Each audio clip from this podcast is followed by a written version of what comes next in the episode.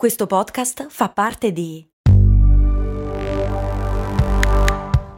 Voice Podcast Creators Company. When you need mealtime inspiration, it's worth shopping Kroger, where you'll find over 30,000 mouthwatering choices that excite your inner foodie. And no matter what tasty choice you make, you'll enjoy our everyday low prices, plus extra ways to save, like digital coupons worth over $600 each week. You can also save up to $1 off per gallon at the pump with fuel points. More savings and more inspiring flavors make shopping Kroger worth it every time. Kroger, fresh for everyone. Fuel restrictions apply. Care ascoltatrici e cari ascoltatori di Umani Molto Umani, questa è l'ultima puntata di Umani Molto Umani di questa stagione. Per quelli che l'hanno seguito dall'inizio vi sarete accorti che insomma è stata un po' una costruzione in itinere. Umani Molto Umani ha un po' cambiato forma da come è partito e mi piaceva chiudere una stagione per aprirne un'altra nuova che comincerà a settembre in cui Umani Molto Umani arriverà un po' insomma a quella che era la forma definitiva che avevo in mente sin dall'inizio, cioè una cosa un pochino più organizzata con ospiti che saranno prevalentemente dal vivo e che oltre oltre a sentire potrete anche vedere, nel senso che Umani Molto Umani sarà nella prossima stagione anche video. Forse qualcuno di voi ha visto sui social qualche piccolo esperimento con eh, la penultima puntata, quella di Night. Avete visto un setting con un divano, uno studio vero e proprio. Ecco, quello è lo studio di Umani Molto Umani. Ci stiamo lavorando. L'ultima puntata che vi propongo è una puntata che abbiamo registrato live durante il Pod, il festival del podcasting che c'è stato a Milano qualche tempo fa, ormai un paio di settimane fa, in cui ho avuto la fortuna di chiacchierare con Andrea Colamedici, che è uno dei fondatori di Tlon, insieme a Maura Gancitano. E il Pod appunto è un prodotto di Tlon, però adesso insomma questo non voglio ripetermi perché ne parla poi Andrea Colamedici direttamente, però parlando di filosofia sono venuti fuori un po' di temi interessanti. Anche qua, curiosamente, sul mondo del lavoro, d'altra parte Andrea Colamedici Medici e Maura Gancitano sono appena usciti, oddio, non proprio appena, però qualche tempo fa è uscito un loro libro il cui titolo è abbastanza esplicativo, si chiama Ma chi me lo fa fare? Come il lavoro ci ha illuso, la fine dell'incantesimo, che è uscito per HarperCollins.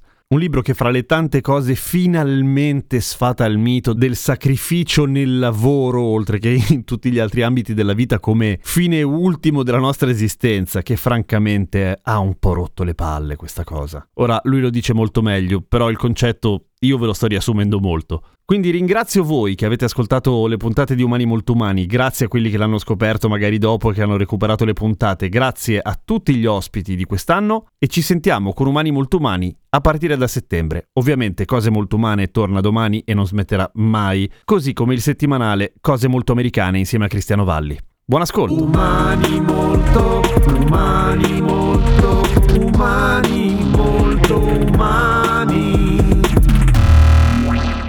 Buonasera, buonasera a tutti. Eh, spero che abbiate bevuto la nostra e che siate pronti perché in realtà adesso stiamo per cominciare l'ultimo appuntamento di oggi. L'ultimo appuntamento di oggi eh, in cui in realtà facciamo una cosa un po' diversa. Eh, facciamo quella che a tutti gli effetti è una puntata live di Umani Molto Umani, che è podcast, uno dei podcast che faccio io.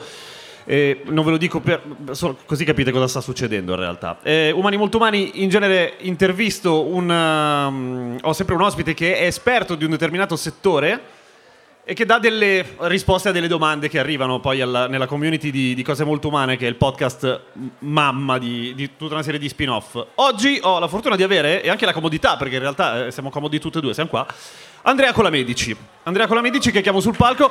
Un applauso per Andrea Colamedici! Grazie. Allora, quasi tutti quelli che sono qua ti conoscono, beh, te l'ho visto 700 volte ovviamente perché sei qua. Non ce la fanno più. Non ce la fanno più. E sei metà di Tlon, o meglio, metà del, del- del corp- del nucleo centrale di E Tlon. metà di me stesso. E metà di te stesso, questo perché ognuno si pone le giuste domande.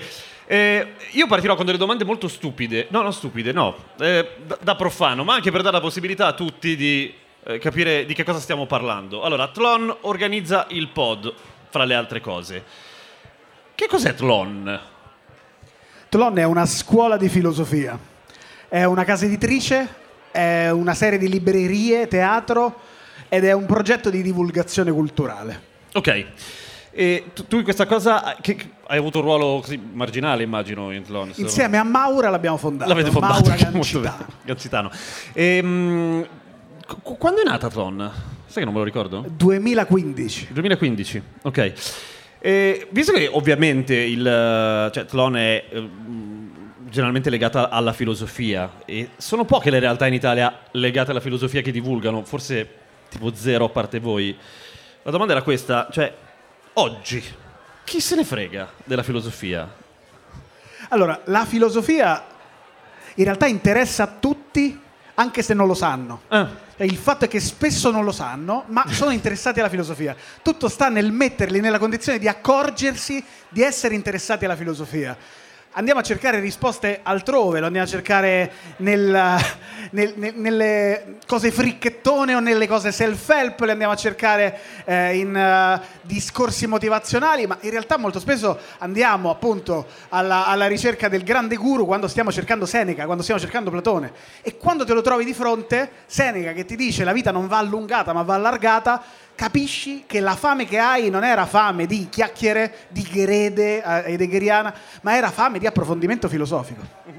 C'è, c'è, molto di, di, di, quello che oggi viene appunto spacciato un po' come consigli salvavita, se vuoi, che in realtà, come dici tu, a cercare sono cose che sono state dette tipo 2000 anni fa tranquillamente, però è vero che non si sa, o meglio, lo sanno quelli che sono addetti ai lavori, ma eh, la filosofia soffre un po' di eh, di, di, cattiva stampa per certi versi, cioè viene considerata come una cosa ostica, difficile da raggiungere, difficile da comprendere, quando in realtà si può spiegare facile la filosofia, solo che ancora non si fa tanto. È un problema di uffici marketing. È un problema di uffici marketing della filosofia. Cioè, la filosofia a lungo, da De Crescenzo in poi, morto De Crescenzo ha smesso di avere dei buoni uffici marketing. Cioè persone che dicessero guarda che questa roba ti riguarda, questa roba risponde a delle domande che ti stai ponendo e ti aiuta a espandere quelle domande che hai e questa roba soprattutto non è incomprensibile. Esatto. C'è un livello che ha bisogno di eh, astrazione, c'è un livello che ha bisogno di preparazione, certo, ma c'è tantissima filosofia che sta lì e ti aspetta. Esatto. Ehm, chi sono quelli che vi seguono? Nel senso, chi sono le, persone che siete riusciti a, a, raggiungere e ai quali siete riusciti a divulgare e magari incuriosire su questioni eh, filosofiche generalmente considerate alte, però obiettivamente la portata di tutti. Ah, sono persone molto varie. Sono un po' le persone che sono qui, questa tipologia qua, che quando le guardi in faccia dici questa è una brava persona.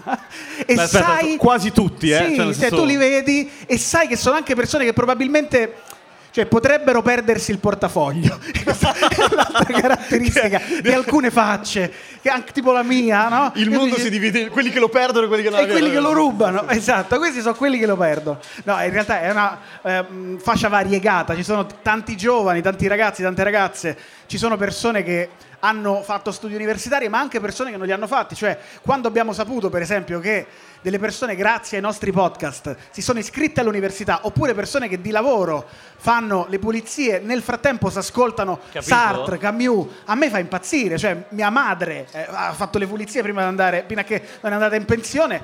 E l'idea che persone come mia madre ascoltino una lezione su Heidegger, a me fa impazzire. Cioè, io, mi, io, sono la persona più felice del mondo. Beh, certo, è fighissimo, effettivamente.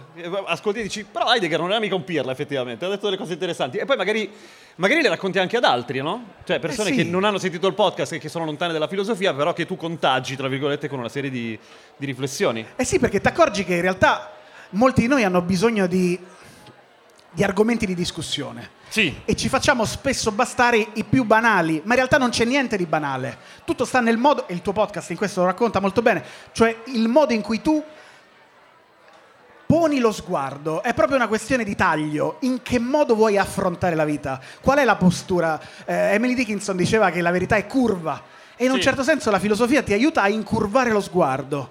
E, e, questo è l'esercizio, non andare boom a bomba e così e basta, esatto, ma esatto. ad approfondire i temi scendendoci obliqui. Anche perché l'alternativa è quella di fare un frontale con la realtà, esatto. che di solito fa male, non si capisce poi una ma- rimani un po' così, effettivamente. Ehm, da Tlon e da appunto l'interesse per la filosofia, eccetera, a un certo punto voi vi siete accorti di questa roba che in Italia stava emergendo, perché effettivamente il podcast è stato sotterraneo per un sacco di tempo dalle nostre parti, e avete deciso di raccontarlo, cavalcarlo, in qualche modo dargli spazio. Come mai proprio il podcasting? Beh, è nato in realtà da Fabio Ragazzo che ci disse, che è il direttore artistico del festival, nonché il cofondatore, che ci disse dovreste fare, secondo me, una, uh, un, un, podcast sulla storia della filosofia. E da lì ha detto, ma sai, la storia della filosofia non rischia di essere noioso. E poi in realtà ci siamo resi conto che poteva essere tutt'altro che noioso, soprattutto se avessimo preso i grandi del Novecento e ci avessimo messo dentro quelli che secondo noi erano filosofi. Quindi di fianco ai Sartre, ai De Beauvoir, ai Simon Weil, metterci dentro i Borges, Szymborska, metterci dentro Gianni Rodari, Battiato, cioè persone che hanno avuto una vita filosofica, hanno praticato la filosofia. E a quel punto ci siamo resi conto che la risposta era grande. C'era fame di quegli aspetti lì e soprattutto c'era un mondo, quello del podcasting, che aveva lo stesso bisogno che attualmente c'è, c'è stato appena nel manga, sta avvenendo nel gaming, e cioè il passaggio da arte minore ad arte basta. Esatto. Sì, cioè non più quella roba che davanti, quali- davanti alla quale si storce il naso se sei un addetto ai lavori, al contrario. Che cosa che rende un artista, ehm, un musicista ad esempio, secondo te filosofo, secondo voi? Cioè, eh, qual era quella cosa che vi faceva fare click e dire, cazzo, questo, questo ci sta, questo va raccontato? Cioè, cosa di... Stavo per fare un brutto confronto. Per cosa di- differenzia, ad esempio, Battiato da. Però non posso dire nessuno perché sennò fa- è, poco elegante. Però, insomma. Eh beh, Battiato, Frank Zappa, Captain Beefheart, David Bowie, sono tutte persone che hanno osservato il mondo con una piega personalissima e ne hanno restituito agli altri qualcosa che ha permesso loro di accorgersi che il mondo non finiva dove pensavano che finiva. Cioè, loro hanno un taglio, come se fosse una certa postura, una certa prospettiva con cui guardare il circostante e con cui modellarlo internamente, che una volta manipolato, modellato in forma canzone, ha permesso agli ascoltatori di accedere a stati non ordinari di coscienza, come accade sentendo, che ne so, ehm, L'era del cinghiale bianco o La voce del padrone, alcuni album, anche Fetus di Battiato, e allo stesso modo però, oltre a portarti in quello stato, ti fa dire caspita, io vivo in questa città che non è solo questa città, ma è una città che dentro ha una stazione. Cioè, eh, sono quelli che ti dicono guarda che qui non c'è solo casa, qui c'è anche la partenza per altrove. Certo.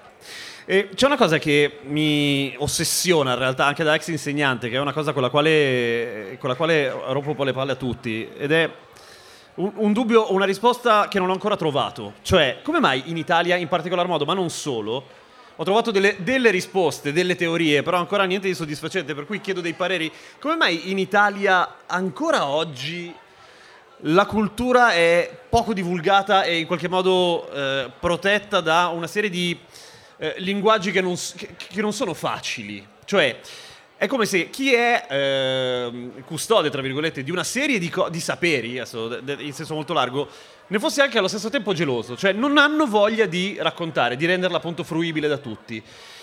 Eh, C'è un dolo, cioè come mai si fa? È una scelta abbastanza intenzionale, sembra.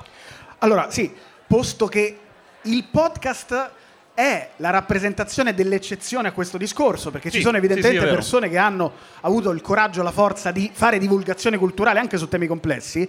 Io credo che questo accada perché la cultura in Italia è per privilegiati. Cioè, Eh. può fare un lavoro culturale chi ha i soldi per fare il lavoro culturale, chi proviene da una famiglia ricca, perché altrimenti cultura è faticosissimo farlo. Lavorare nel mondo della cultura significa fare 5-6 lavori contemporaneamente, accettare lavori sottopagati, diritti Esatto. sindacali assenti e quello che è il sesto senso degli italiani, che è il senso di colpa, che ti porta costantemente a pensare che tu stai facendo un lavoro culturale e quindi devi accettare a prescindere qualunque forma di discriminazione e di sottomissione. Al netto di questo, quei pochi che riescono ad accedere ai luoghi di potere o sono stronzi, e cioè persone che vogliono perpetrare il proprio privilegio e quindi dimostrare agli altri che possiedono qualcosa che a loro sarà sempre precluso, oppure sono persone terrorizzate all'idea di perdere quel poco che hanno costruito e ottenuto sulla base di una mole eccessiva e sterminata di sforzi? E allora devono ammantare di paroloni e di complicazione ciò che così pensano di preservare in realtà distruggono. Quindi fanno così in pratica, se la tengono per loro.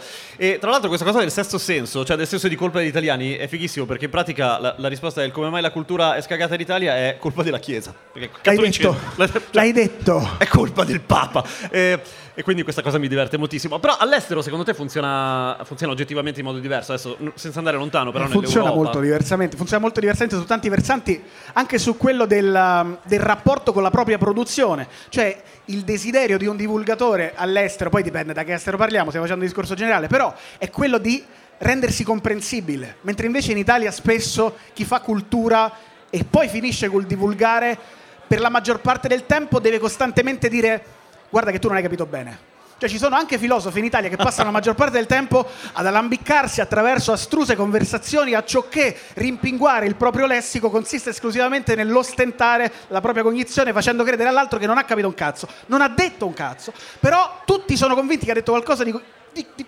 interessantissimo, Don Abbondio, Esatto. e allora così perpeti il, il tuo predominio. Anche perché poi fai la figura di merda se dici che non hai capito nulla, per cui Esatto. conviene stare zitto e dire no, eh, tanta roba. Oh. Cioè, certo. Tra l'altro avevo chiesto, questa una chiacchiera che avevo fatto con Luca Perri a proposito della divulgazione, lui diceva, cioè la domanda era ma chi divulga nella scienza in questo caso ovviamente viene cazziato dai colleghi che non divulgano? Ha voglia che sì, e sta roba non la sapevo, cioè è male divulgare, sei traditore. Allora, eh, tu devi pensare, la cultura è vissuta in Italia come se fosse una setta esoterica e tu stai mh, raccontando i segreti. E il grande segreto è che non c'è nessun segreto. Esatto. E questa cosa, se tu la dici, sei una merda, cioè non lo puoi fare. Nel momento in cui divulghi, tu stai dicendo, guardate che in realtà non solo vi potete rendere comprensibili e potete avere a che fare con le persone, ma il vostro parlare soltanto a cinque persone nella vita, che sono quelli che stanno nella vostra aula, non può darvi tutta la soddisfazione che cercate e potete trovarla altrove. Basta avere il coraggio di mettersi in gioco e di non sentirsi tutelati dal fatto di aver studiato molto. Perché cultura, lo diceva Gramsci, non è un magazzino ben ordinato di informazioni, ma è la capacità di intessere relazioni col mondo, di sentire il rapporto con gli altri. Cazzo, sì. Sì, sì. Voi eh, ricevete molte minacce, da- ecco, giusto, meritatissimo tra l'altro. Quindi Tlon riceve un sacco di minacce da questo punto No, di vista. abbiamo avuto molte offese, minacce Sì, ancora no, no. ok, Speravo di no, ovviamente. Mi immaginavo questi ba- baroni incazzatissimi che... Pronto? No, ancora no. Mi- offese lei? molte, offese molte. Però devo dire che alla fine sono anche utili per certi versi perché ti, ti aiutano a, a- a metterti nei, nei panni dell'altro. Cioè Certo. ti aiutano anche a capire, caspita, ma perché questa roba brucia così tanto? Che qualcuno dica non che Heidegger è facile, perché Heidegger non è facile, No, no, no. ma che se tu studi, se tu semplicemente ti appassioni, quella roba lì la puoi capire. Gli audiolibri in questo hanno reso potabile, comprensibile il Conte di Montecristo o i fratelli Karamazov perché hanno tolto quella patina di impossibile che ti dava la forma libro che una società culturale costi- continua a dirti ah sta roba qua fratelli, fratelli Karamazov fa spaccare fa ridere un sacco ti fa emozionare. Io mentre lo leggevo Maura mi vedeva e dicevo oh brava! Ma l'audiolibro in questo ha aiutato tantissimo ma serve che le persone si accorgano che la grande narrativa è erotica Certo, questa era l'altra cosa che ti volevo dire, appunto, tra, altre- tra gli altri mezzi di fruire della cultura di serie B, C, D, eccetera, ci sono gli audiolibri. Cioè, anche questa è un'altra cosa alla quale non sono mai riuscito ad arrivare a capo. Cioè, perché se ascolto l'audiolibro sono un po' più una sega rispetto a quando lo leggo? Cioè, perché se lo faccio andando in macchina, che è meglio non leggere guidando, peraltro, eh, allora vale un po' meno. E nessuno mi dà una risposta, però, quella- sì, però io l'ho letto, capito? Cioè, mi sono fatto il mazzo. C'è sempre quella roba del sacrificio, no? Che se, non ti sbatti per ottenere qualcosa, vale meno. E che cazzo? Eh, non usciamo più. È un'esperienza sicuramente diversa. Sì. Nel libro c'è sia la superstizione della forma libro che il simbolo del libro. Mm. È- sono tipi di viaggio diversi, cioè non puoi paragonare il viaggio in motocicletta col viaggio in bicicletta. Ok. Sono due esperienze diverse e, non- e chi va in bicicletta dirà a chi va in motocicletta, eh ma tu mica hai faticato. E quello in motocicletta dirà, sì ma tu non hai goduto la velocità. Cioè, e vai a dar torto. Bisogna secondo me capire quando è il caso di fare un'esperienza e quando fare l'altra. Io ad esempio Lamento di Pornoi di Philip Roth l'ho ascoltato letto da Luca Marinelli che è una roba pazzesca Sì, sì, sì. È stato uno dei primi audiolibri è, è più. Roth di Roth oppure era il Conte di Montecristo l'ha letto, l'ha letto da Moro Silo è una roba incredibile cioè ci sono degli audiolibri che hanno un livello ulteriore e io consiglio ai vari audible story del qui in sala di fare anche una divisione per lettori cioè io, as- io andrei a leggere ad ascoltarmi degli audiolibri se so che l'ha letti Marinelli o Certo. se l'ha letti quella Sì. ancora non Sì, c'è sì, questa roba qua ma sarebbe molto interessante È vero, non c'è ancora la, la- la policy, come dire, la- nessuno ha trovato eh, un'opportunità, perché in realtà una voce che narra fa ovviamente la gigantesca differenza. Tra audiolibri e tra libri di carta c'è il grosso ibrido, anche lui è un po', un po', sfiga- un po' figlio di, di- di quello là, eh, l'ebook. Non c'è il profumo della carta. Chi, se ne frega del profumo della carta? Cioè, nel senso, perché vale meno l'ebook? Ah. Io dopo tre traslochi l'ebook, minchia, tutta la vita l'ebook. Allora, io devo- cioè, la premessa è che i nostri figli crescono con il rischio eh, ematoma perché ci sono libri ovunque con pile che rischiano di cadergli addosso. Però eh, io sono un grande amante di- degli ebook. Sono un grande amante degli ebook perché non sono i competitor dei libri. Prima, ieri avevamo fatto un incontro con Radio Rahim e a un certo punto loro hanno detto è complementare il podcast alla radio, allo stesso modo l'ebook è complementare al libro. Sono esperienze diverse, sono esperienze radicalmente diverse e ti dirò di più. Mi rendo conto che sembrerà quasi vezzosa come cosa, ma è un- eh, lo stesso libro letto in ebook e letto in cartaceo è diverso. Ma questo non significa che allora non si debba leggere in ebook. Cioè, entrare in rapporto con un libro significa entrare in rapporto con un oggetto che genera una- un tessuto di esperienze che associ con tutti i libri che hai passato, che ha a che fare con lo sfogliare la carta, che ha a che fare con certi eh, passaggi neurali che avvengono. Ci sono degli studi bellissimi di Wolf a questo riguardo in Lettore vieni a casa trascritti, vita e pensiero. Però l'esperienza dell'ebook è molto interessante perché ti permette anche di entrare in un flusso narrativo diverso, il modo con cui scorre la pagina digitalmente o fisicamente cambia il tuo modo di rapportarti alla storia. Quindi più che dire libro o ebook, io direi quando è il caso di leggerlo in ebook e quando è il caso di leggerlo in libro. I, i fratelli Karamazov fino all'altro ieri ti avrei detto bisogna necessariamente leggerlo in libro. Adesso ti direi ma sai che l'audiolibro può essere l'ottima prima lettura che poi ti fa venire voglia di Sì. passare al cartaceo? Una gateway drug anche lì. Sì. Sì, sì, certo. Cioè tu entri Esatto. quello e poi continui con droghe più pesanti. Esatto. Con droghe più pesanti. Ehm, tu e Maura. Io mi Noi immagino... stiamo insieme, lo posso Eh? rivelare. Eh? Siamo insieme. Sì, l'avevo sospettato. questo- Ah, cazzo, ma hai rovinato lo scoop. No, Eh, io mi immagino discorsoni ovviamente pazzeschi a cena. Ogni tanto un ruttino lo fai quando siete a cena con Maura? Sì. Sì, Cioè, sì, ma parlate ne di- parlavo anche prima. Parlate di cazzate anche. Sì, sì, sì, Ok. sì. Però poi a un certo punto diventa... Cioè, poi a un certo punto... Poi si collega comunque perché è più cioè, forte le- di voi. Parliamo quasi sempre di cazzate Ah, che ok, poi diventano ok. altro. Però questa era Walter Benjamin che lo diceva. Cioè, par- devi parlare di giardinaggio, devi parlare di Topolino. Cioè, non c'è nulla che non possa essere uno spunto per filosofare. Però, d'altra parte, eh, in un'intervista con Niccolò Fabi, lui citò Ivano Fossati che disse non voglio dover guardare il mare e pensare di doverci fare ogni volta una poesia. Bellissimo. E così deve essere pure per la filosofia. Cioè, bene che tutto può essere un po' giamaniglia su cui tu poi ci piazzi la maniglia e apri. Però ogni tanto al muro devi- ci devi stare davanti e dare capocciate e basta. Sì, sì. O fare il bagno nel mare invece di filosofare sul mare, certo. E invece volevo farti, per chiudere, la domanda sul libro che eh, è uscito da relativamente poco, no? Il, eh, su- su- chi te lo fa fare? Mondo del lavoro. Ehm, il lavoro ci ha illuso come?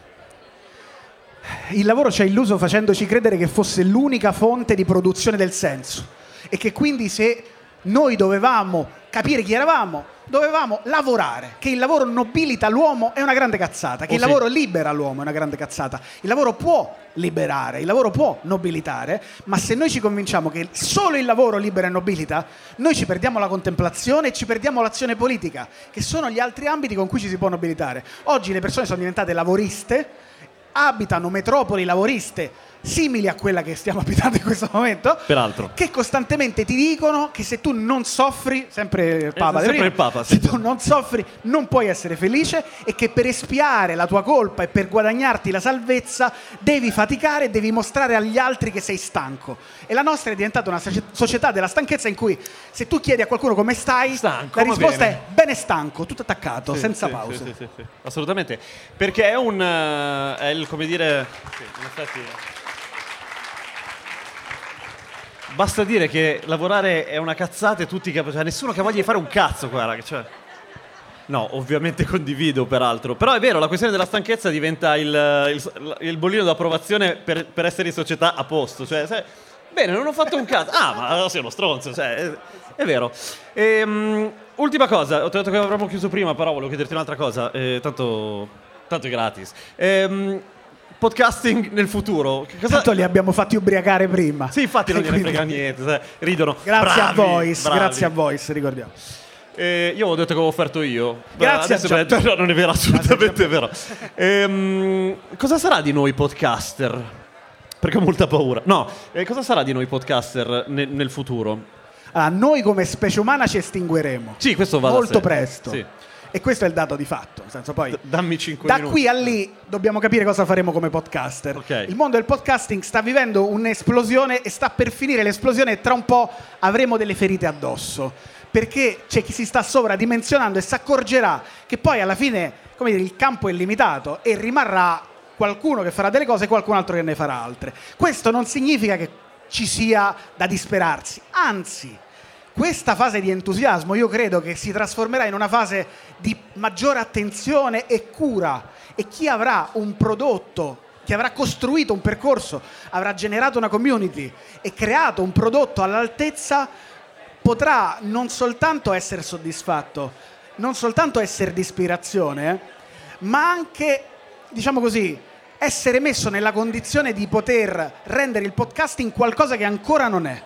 E cioè non soltanto la produzione di piccole o grandi puntate audio, ma un progetto transmediale che può andare anche altrove, che può avere varie manifestazioni, vari livelli di manifestazione e che non si limita ad accompagnare le persone, ma che diventa a tutti gli effetti un'arte maggiore, quello che stiamo dicendo di fare. Però a quel punto, come dire, dobbiamo stare attenti a fare in modo che venga garantita la diversità e che ai piccoli non venga detto questo territorio non è più tuo. È questo che mi fa paura in questo momento ed è il motivo per cui abbiamo fatto questa due giorni qui e poi la premiazione al Carcano.